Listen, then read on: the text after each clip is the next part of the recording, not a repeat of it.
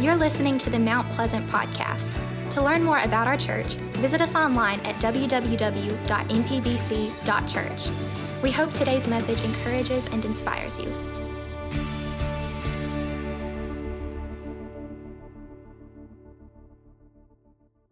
Turning your Bibles this morning to Hebrews chapter 11. Hebrews chapter 11. As Savannah said, we are beginning our new sermon series today, The Power of Faith. You know, it takes faith to do what that guy's doing. That's a mighty leap. Will he make it to the other side? Faith. I believe, and I, am I'm, I'm serious when I say this, this could be one of the most important sermon series I've ever attempted to preach here at this church.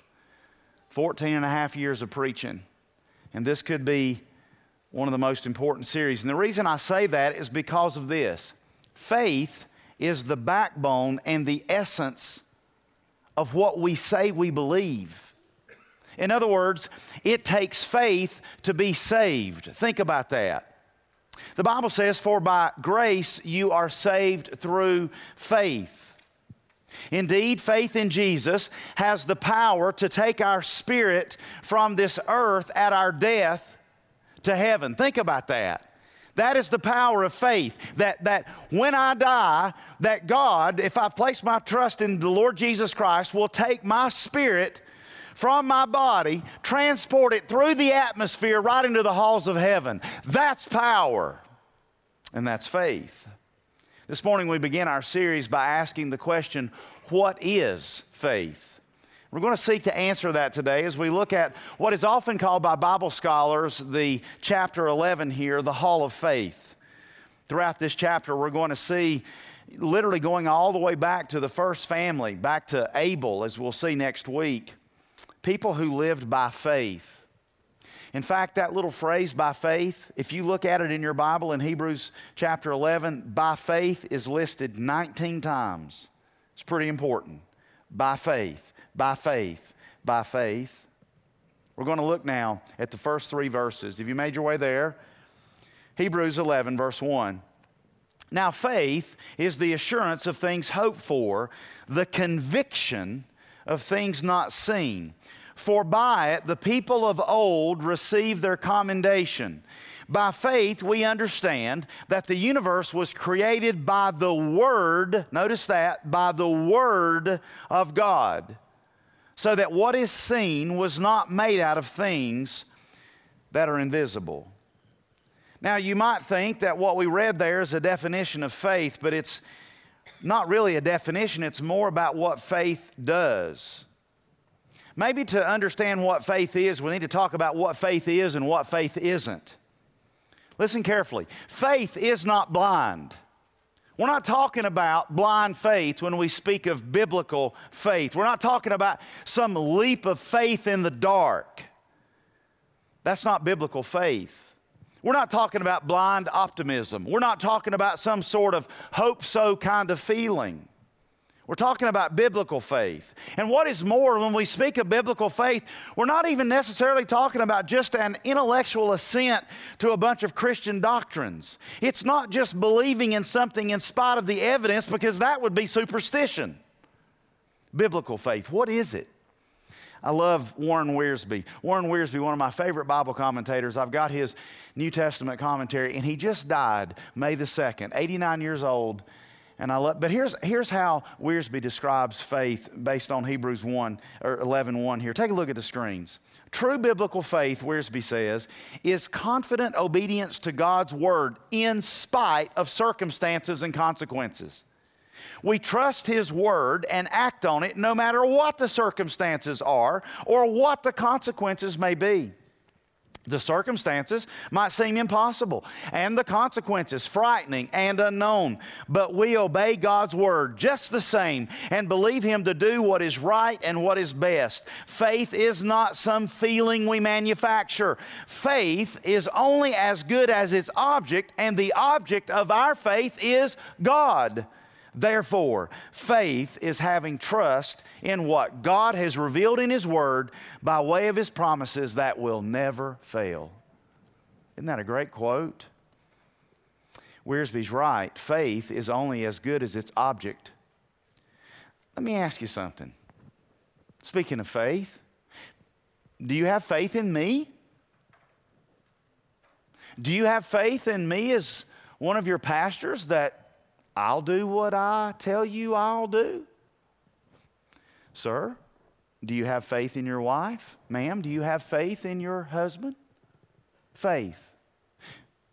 Do you have faith in your doctor? If you don't, I'd get another one, right?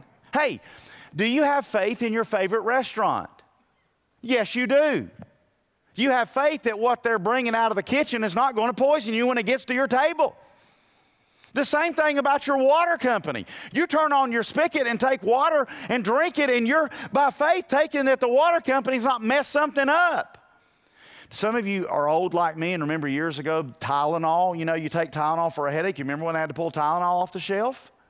Something was messed up with the Tylenol mix in the factory and they pulled it off the shelf. Faith. I mean, we've got faith. You've got faith in drinking a can of Mountain Dew, right? We have faith in a lot of things. You know, every time I get on an airplane, no joke, I pray for the pilot, be that man or that woman, because I have no idea who they are. And I'm placing my eternal life into their hands and I'm flying in an aluminum tube. Faith.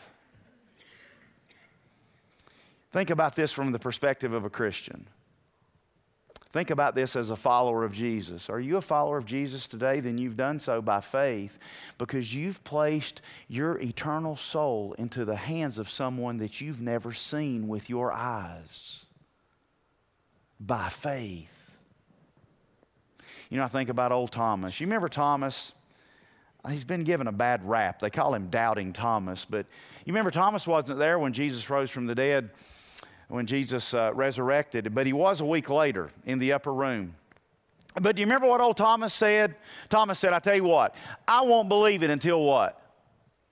Until I see it. I see his hands, I lay my eyes on him. And you know, Jesus gave him exactly what he asked for because a week after his resurrection, Jesus appeared again in the upper room, and old Thomas was there.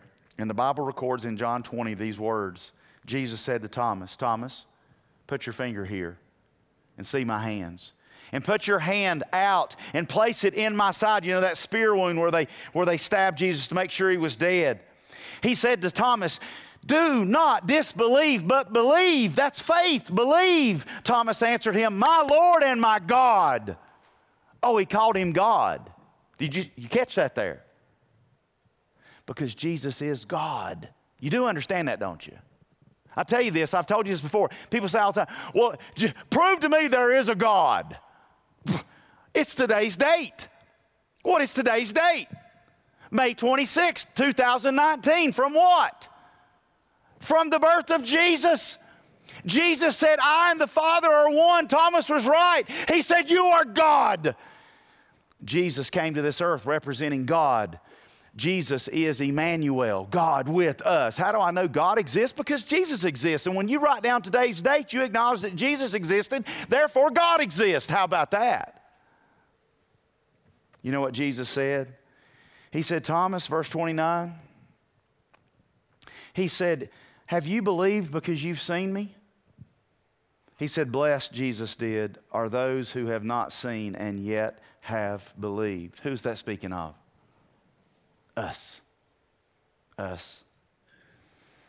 Faith. No, it's not blind faith. It's faith based on evidence. Evidence. We have the evidence, the historicity of who Jesus is. We also have His Word. His Word. This is the revelation of who Jesus Christ is. Did you know in this book that there's never been a a single date, place, time, person, or event that's been ever disproved? Never.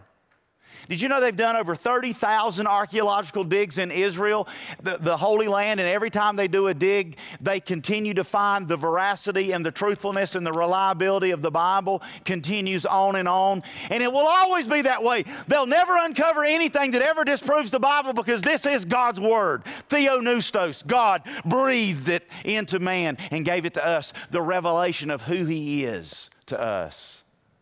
We also have another evidence we have the Holy Spirit.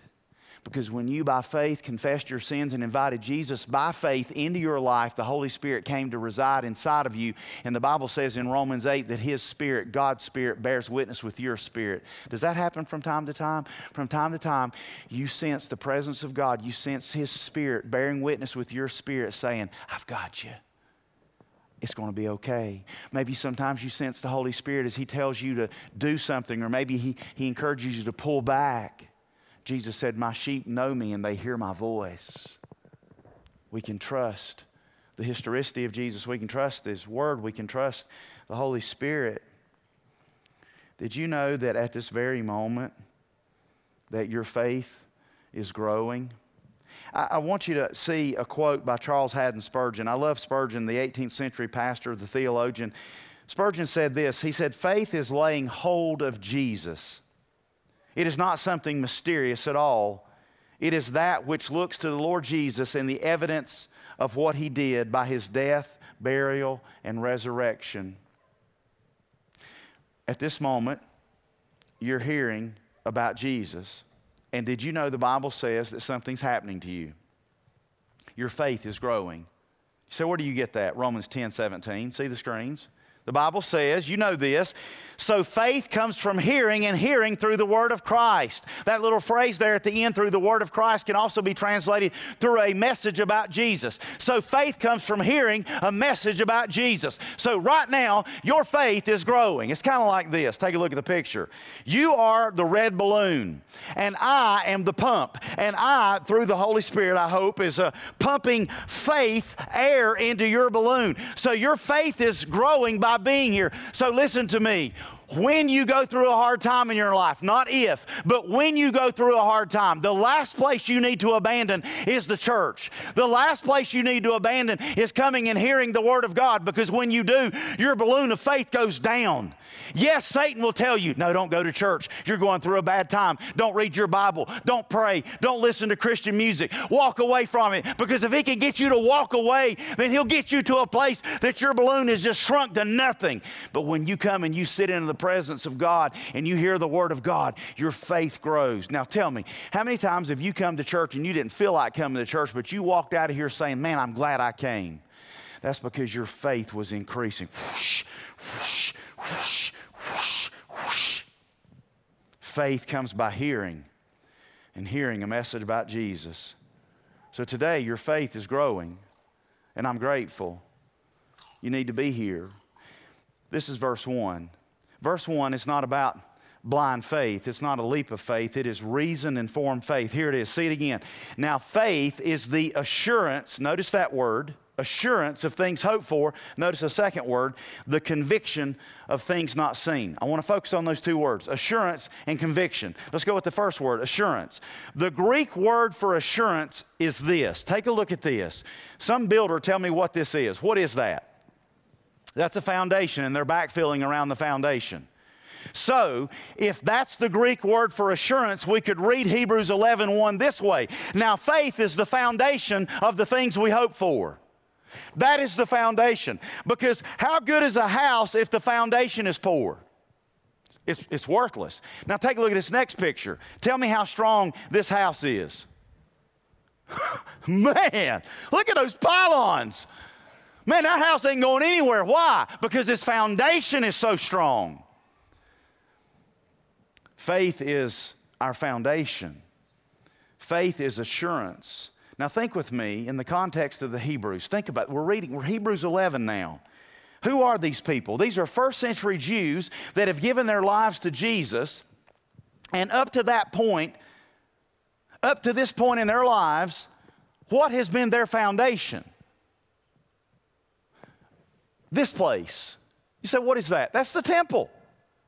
Everything that they believed and they trusted in resided in that temple. The high priest. The Ten Commandments were in the Ark of the Covenant, which is in the Holy of Holies, where the high priest went once a year, taking an animal sacrifice in there, right?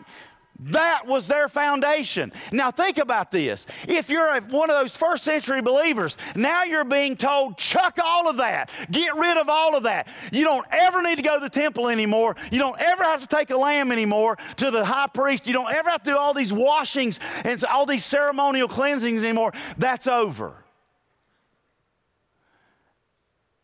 And it's like, oh my. It's like, some folks that kind of got a little tore out of their frame when we went to just a one page bulletin. What are we doing? I'm so used to a four page bulletin. I get that, I do. And I'm not making light of that. I'm just saying, sometimes when things change, especially the older you get, the older you get, the less you're going to like change. Can you imagine? Can you imagine these first century Jews? Everything that they've ever known has now changed. And now they're told what? You don't have to go to a high priest, not a man, because you have a faithful high priest, one who that you don't have to take a lamb to to sacrifice, but the actual Lamb of God, Jesus Himself came, and it wasn't the blood, it wasn't the blood of a, of a lamb, it was the blood of Jesus that saves us. And so this is what we talked about last week. And you go, I have no clue what we talked about. We had communion, remember? Remember? We had the Lord's Supper. Remember, that's the broken bread, Jesus' broken body, his, his blood shed for us. And so this is what is being shared with these Hebrews. This is now who you look to. You don't look to a religion, you look to a person. You look to Jesus. Religion is man's way trying to get to God. Christianity is God coming to us. Emmanuel, God with us. It was a huge change for those first century believers. And they were struggling perhaps because they had taken what God had given to them and made it a works based system. And it was never intended to be a works based system, it's always a faith based system. By grace are you saved of faith, not of works. But Judaism had turned into a works based system. How has God chosen to save always? Now, think with me a second. Let's think about heaven right now. Is Moses there? This is yes, this is no. Is Moses in heaven? Yes. You say, well, okay, yeah. Moses is in heaven. He's in paradise, which is the third heaven, which is the domain of God. He's there. I could take you to different passages, but trust me, right? Is Noah in heaven? King David? Queen Esther? So who are all these people? Old Testament saints. Well, how did they get saved? They came before Jesus by faith. I want to show this to you. Turn in your Bibles to Romans chapter 4, and I'm going to show it to you. You're going back to the left. I'm going to show it to you by way of the head guy on their Mount Rushmore, the father of their faith. Who is that? Abraham. Yep, Abraham. And I want to show you that even Abraham was saved by faith. Whether it's Old Covenant or New Covenant, you're saved, if I can use that term, even in the Old Testament, by way of faith. You're turning to Romans chapter 4, and I want you to see this. You might learn something here you didn't know because I'll be honest with you, I've read Romans many, many times, but I, I had missed what I'm getting ready to read to you. Maybe you have too. Maybe you're smarter than I am. But, but uh, when it comes to Abraham and works, watch this play out now. Romans 4, verse 1, follow along. What then shall we say was gained by Abraham? This is their head guy, our forefather, according to the flesh. In other words, what did he do in his own power? For if Abraham was justified, in other words, you could use there, a good translation would be, for if Abraham was saved by works, he has something to boast about, but not before God. Remember what the Bible says. We're saved by faith, not of works, lest any man should boast. That's, if Abraham could boast about what he had done, then it would have been something that he had done, not God had done. Now, watch verse 3. For what does the scripture say?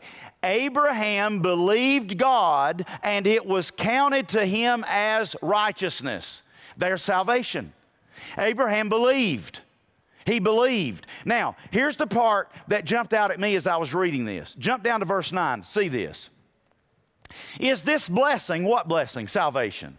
If this salvation is then only for the circumcised, because remember, after Abraham was chosen by God and through him was going to come his son, the Lord Jesus, and, and so the ancestry would be traced back to Abraham, they would then circumcise all their males, right? That, that was the sign that they were part of the Jewish family, right? So watch this. If this blessing then is only for the circumcised, or, or is it also for the uncircumcised?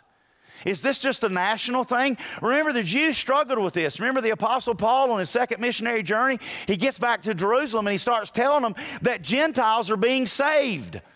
All, all up in Asia Minor. And they go, and the Jews are going, What? They're not circumcised. They're not one of us. This is not a national thing here. Watch this. Watch this play out. We're talking about faith now. For we say, verse 9, that faith was counted to Abraham as righteousness. How then was it counted to him? Was it before or after he had been circumcised? When was Abraham's faith credited to him? Was it before or after he was circumcised? See, I, would have said after.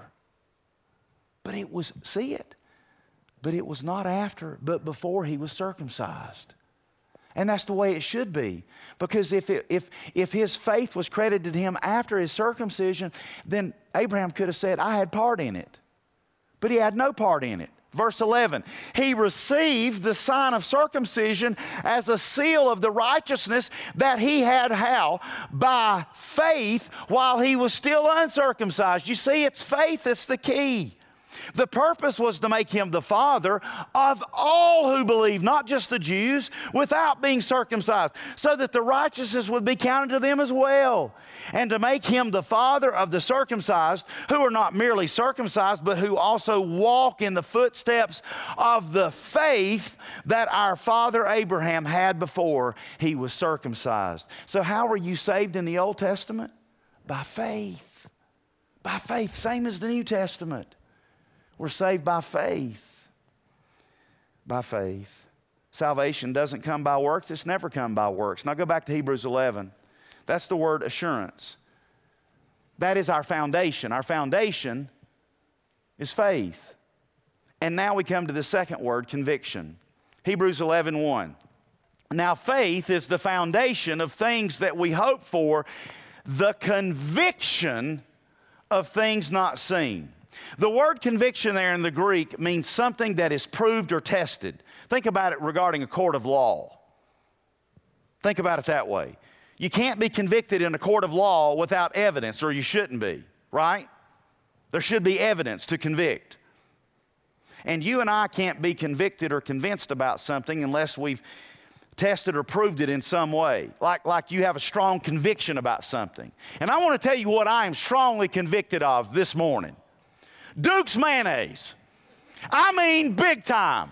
I am convicted. That is the best mayonnaise known to man. And I'm telling you, don't give me Kraft, don't give me Hellmann's, that stuff's junk. I want Dukes. And when my tomato plants produce in about three more, four more weeks, I'm going to slap me some mayonnaise on some bread and have me a good old Mater sandwich with Duke's mayonnaise because I am convicted.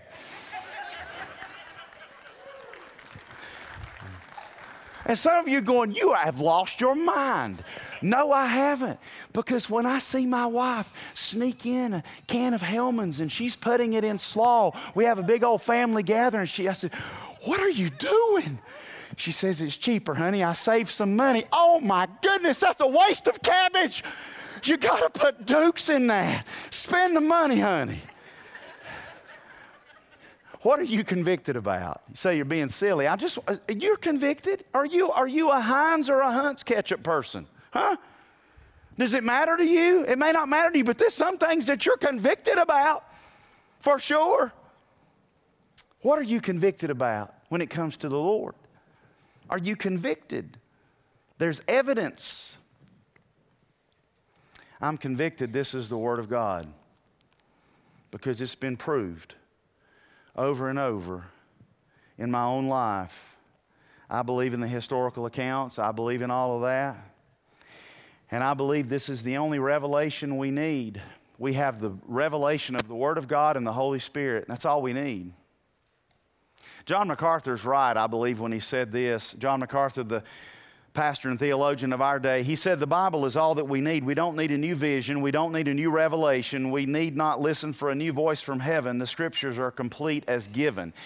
And you see, this is where the problem came in because a man named Muhammad said he had a new vision, did he not? And who is Muhammad?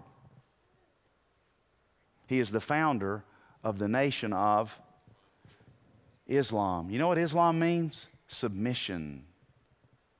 He said, I have a new vision. One guy, one man.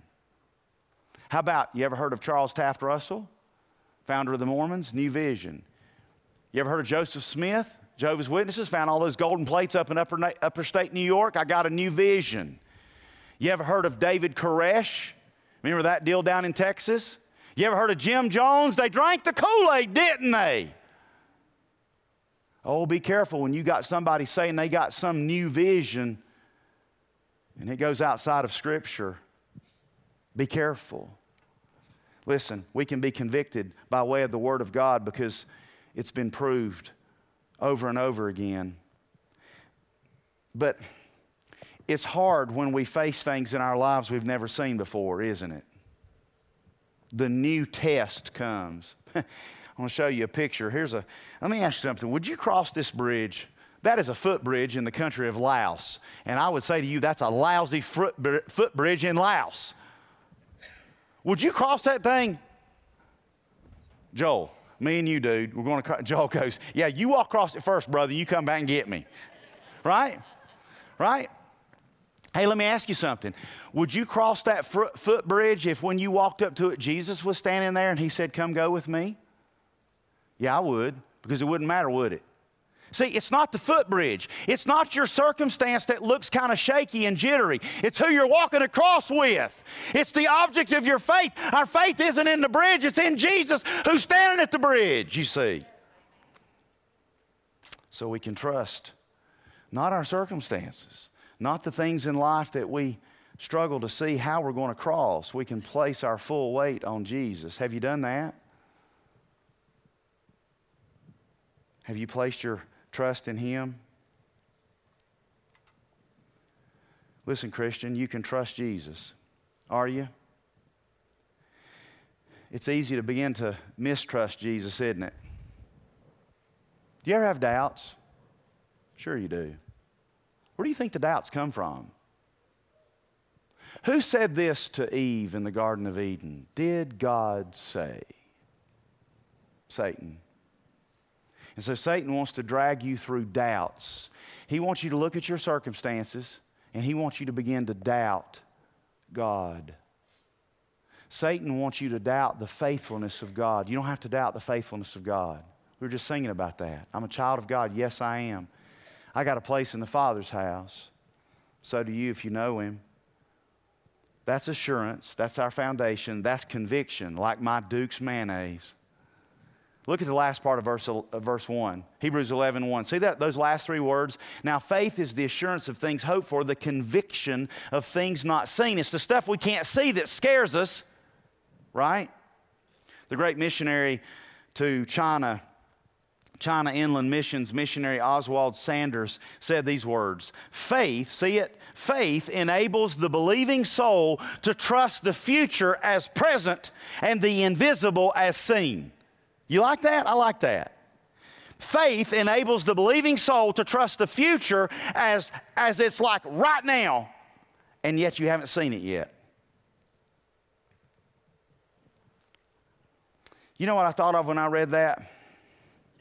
Pavlov's dog. You remember old Pavlov's dog? You studied this in school. You remember old Pavlov? He had a dog. See, top left, and he brought his dog and he put the food out there for him, and the dog salivated. And then Pavlov took away the food, but he rung a bell, top right. Dog didn't salivate because he didn't see the food. But then Pavlov, bottom left, brought the food, rung the bell, and the dog salivated. So that when he then only rung the bell, bottom right, and even though he didn't bring the food, Pavlov's dog, why? Expectation. Pavlov expected it to come. Hey, listen to me. Listen to me. sometimes sometimes we're like the dog. God is like Pavlov. And he's saying, Look, I'm ringing the bell. The provision's coming. You're just going to have to trust me until then. Some of you are hearing the bell right now and you're not seeing the provision. You don't know yet. But listen, you, listen, you can trust in God. You can trust what he's done for you in the past, that he, his timing is perfect. He knows what he's doing. He's got a plan. It doesn't matter what your future holds. It doesn't matter what, I mean, you say, yes, it does. It's my future. I get that. But you understand that it doesn't matter how rickety the bridge looks as long as Jesus is going to be there to take us across the bridge. Even if the bridge crumbles and falls, he's going with us. He saves us and protects us and provides no matter what we go through in life. And that brings me comfort. I hope it does you. And I hope you feel. Shh, your faith growing right now, at this moment. Faith. How many times has God rung the bell in your life and not provided? Never. Because He's faithful.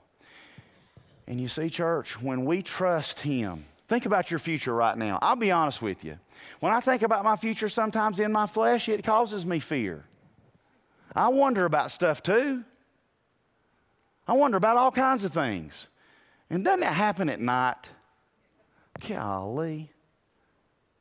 You wake up in the middle of the night and all of a sudden there's this thought comes to your mind and you're just then gripped with fear and terror. Where do you think that's coming from?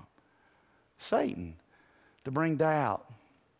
You know what you have to do? You know what we have to do? We have to take those thoughts captive, take them, grab hold of them, and by faith kick them out of our brain. Say, doesn't matter. I know that bridge looks rickety. I know that, that, that looks rough, but I'm trusting Jesus. There's something about saying the name of Jesus, even in the middle of the night, just whisper his name, Jesus.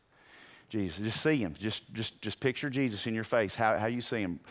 You know, brown eyes, brown hair, brown beard, see him. Robe, sandals, belt. You just see him. Just hear him say, I got you. And his spirit bears witness with your spirit. Trust, that's faith. See, the Bible says that we please Him when we show faith. See, the strange, we're going to get to this next week. This is Hebrews 11 6. Watch this. Actually, in two weeks with Enoch. And without faith, it is impossible to please Him, who? God. For whoever would draw, would, would, that's on you, it's on me, would, whoever would draw near to God must believe that He exists and that He rewards those who seek Him. Are you drawing near to God today? Your faith is not going to grow if you're not drawing near to God. If you're not seeking and pursuing God, your faith is not going to grow. And Satan loves that because he wants you to back away from God. He wants you to get away from the things of God. He doesn't want you to read the Bible. He doesn't want you to pray. He doesn't want you to come to church. And he wants to keep you in doubt. And how is that? Misery because you're like a, like a tin can being dragged behind, you know, the car that has just married on the back, and they still tie the tin cans to the back, and that's just, that's just, it's just beating you to death. Cut the string in faith. So I'm not going to go through that. I'm going to trust the Lord by faith. And power comes into your life and this is what Paul is going to use to describe to these first century believers. He's going to actually point them back to their faith. He's going to point back to the Old Testament. He's going to point back to some of these, these ancients of old, some of their forefathers, their ancestors. And we're going to see this over the next 10 weeks because we're going to see verse 2 lived out. Look at verse 2 in your Bibles. Hebrews 11, 2. For by it, by what? Faith, the people of old received their commendation, just like Abraham. They were commended, like we were congratulating the graduates up here. We were commending them for what they've done, what they've accomplished. And now we're going to see over the next several weeks, we're going to see the faith of Abel next week, and then Enoch, and then Noah, and Abraham, and Sarah, and on and on for the next 10 weeks. You know, speaking of Noah, just for, just for a brief moment, we'll get to Noah in a couple of weeks, about three weeks, but he, I want you to see this. Noah took God at his word. God told Noah, build a boat, 450 feet long, 75 feet wide, 45 feet tall. Put three decks in it and build it. What did Noah do? He built it. You know how long it took him? 120 years. You know where he's building it? In a desert. Can you imagine the people coming by? You know, Noah hired people. We're convinced of that. Noah hired people to come work on his, his deal, and probably the people that worked on the deal said, This is the dumbest thing I've ever seen. This guy, my employer, is a moron, but he pays me, so I keep coming. hey, Noah, what are you doing? Um, well, it's going to rain. What's that? It had never rained. Uh, it's this liquid, it's water, it falls from the sky. Yeah, right. Yeah. Moron. What an idiot.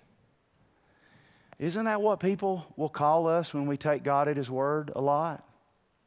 Listen, I remember when God was calling me into the ministry, that was a big step of faith for me. And I even told some folks that was very near and dear to me what God was doing. And they looked at me like this What? They looked at me like I had four heads, like I had lost my mind. Wait a minute. Wait a minute, Kevin. You, have been in the business world for 16 years. You have worked yourself up to a place of, of great stature, and you're making a lot of money. What are you doing? Let me tell you something. When God tells you to do something, you do it. It doesn't matter how crazy it is. And sometimes people that you're very near and dear to, they'll look at you like you're crazy. You know, that's how Noah had to feel. How many people got on the ark? Just Noah, his wife, his three sons, and their wives. Noah was apparently a horrible preacher. He convinced nobody. Dukes would never have him selling mayonnaise. It's not Noah's problem, is it? It's the people's problem. They didn't believe. Noah believed. You think Noah ever doubted? The Bible doesn't say. But I believe in his humanity, he could have. He could have got up several mornings of those 120 years and go, man, man, I sure hope this all is going to work out like he said it was. Because this is getting old. Are you hanging in there like Noah? Maybe you feel like you're in a desert right now and building a boat at that. And people looking at you like you're nuts. Hang in there by faith, on conviction. You keep going. You do what God has told you to do.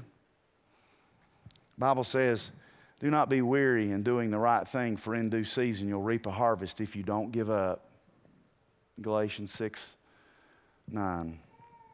And that brings us to verse 3. Here you have the Holy Spirit leading the Apostle Paul to go back and commend the ancients of old for their faith. And what he's going to do, Paul is, we're going to see it in a moment, he goes all the way back to the beginning because he talks about it in the beginning.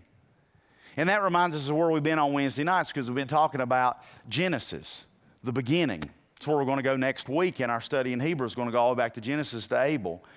And, and, and just so that you'll know, this week, you know, we have service on Wednesday night at 6.30. Wednesday night, we're going to be asking the question, was Adam a caveman?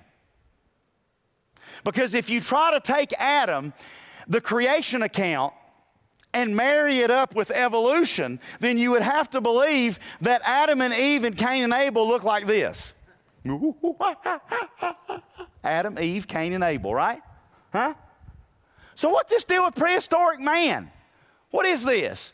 Cro Magnon man, Neanderthal man, Peking man, Nebraska man.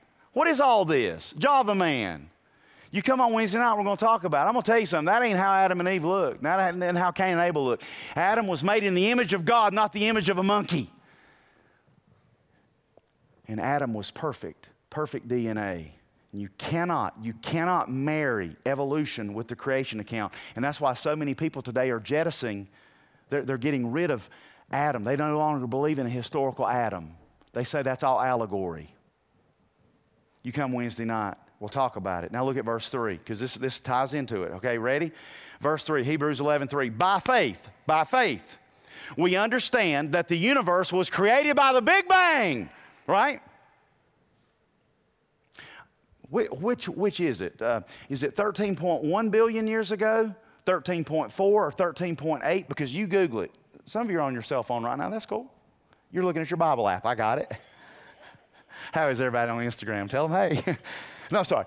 Okay, so you Google the Big Bang and see how many dates you get. I thought science was to be exact, is it not? Isn't science supposed to be repeatable? Is it not? Hey, let me ask you something. Let me ask you something. Gravity, ready? What goes up must come. Because of what? Gravity. That's scientific. It's repeatable. Watch. Watch. so you're being silly. No, I'm not. I'm just telling you, you cannot repeat the beginning. They've tried in test tubes. They've tried and they can't, and they never will because there was only one person who was in the beginning God. And so, if you go to the front of your Bible and you go to Genesis 1 1, if you can get these four words in the beginning, God, you're good to go. But if you can't get good with those first four words, the rest of it will never make sense to you. It's by faith the Bible describes in Hebrews 11:3 by faith we understand that the universe was created by the notice that the word of God so that what is seen was not made out of things that are visible. God did not use his hands, God did not use tools. He spoke it and it came into being. God said, "Let there be light," and there was light out of nothing. Do you know that phrase? Ex nihilo. Have you seen this phrase before? See it on the screens, ex nihilo? It's the Latin phrase that means out of nothing. And that's exactly what we just read in verse 3. God made the, he made the heavens, the earth, and the universe, everything out of nothing. He spoke everything into existence. And so that's why we trust His Word. We trust His Word. And that's why Satan always attacks His Word. That's why Satan said to Eve, Did God Trust Him, trust His Word. You know, church, I could spend another hour and you wouldn't want to be here, and to be honest with you, I don't either. Talking about evolution. But I do want to say this. You can go back, and many of you have told us, and I'm grateful that the Genesis is History Wednesday night series has been good. So you can, you can go online and you can see those messages. You can, watch them and all that, uh, that will be great. Now, here's something else, and we, are doing this now starting tomorrow with the Sunday messages. Did, did you know that tomorrow you can go to Spotify and you can type in Mount Pleasant Baptist Church and you can hear today's message on Spotify?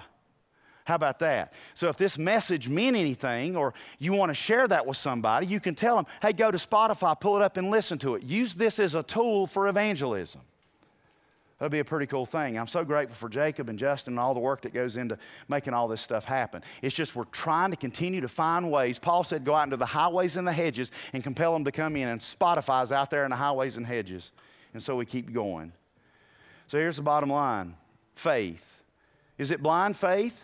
No, it's not blind faith. Let, let me say this about this whole idea of, of the Big Bang and trying to rationalize all this with the Big Bang. Um, No scientist with integrity can say that the Big Bang or Darwin's theory of evolution is scientific because it's not staying the same.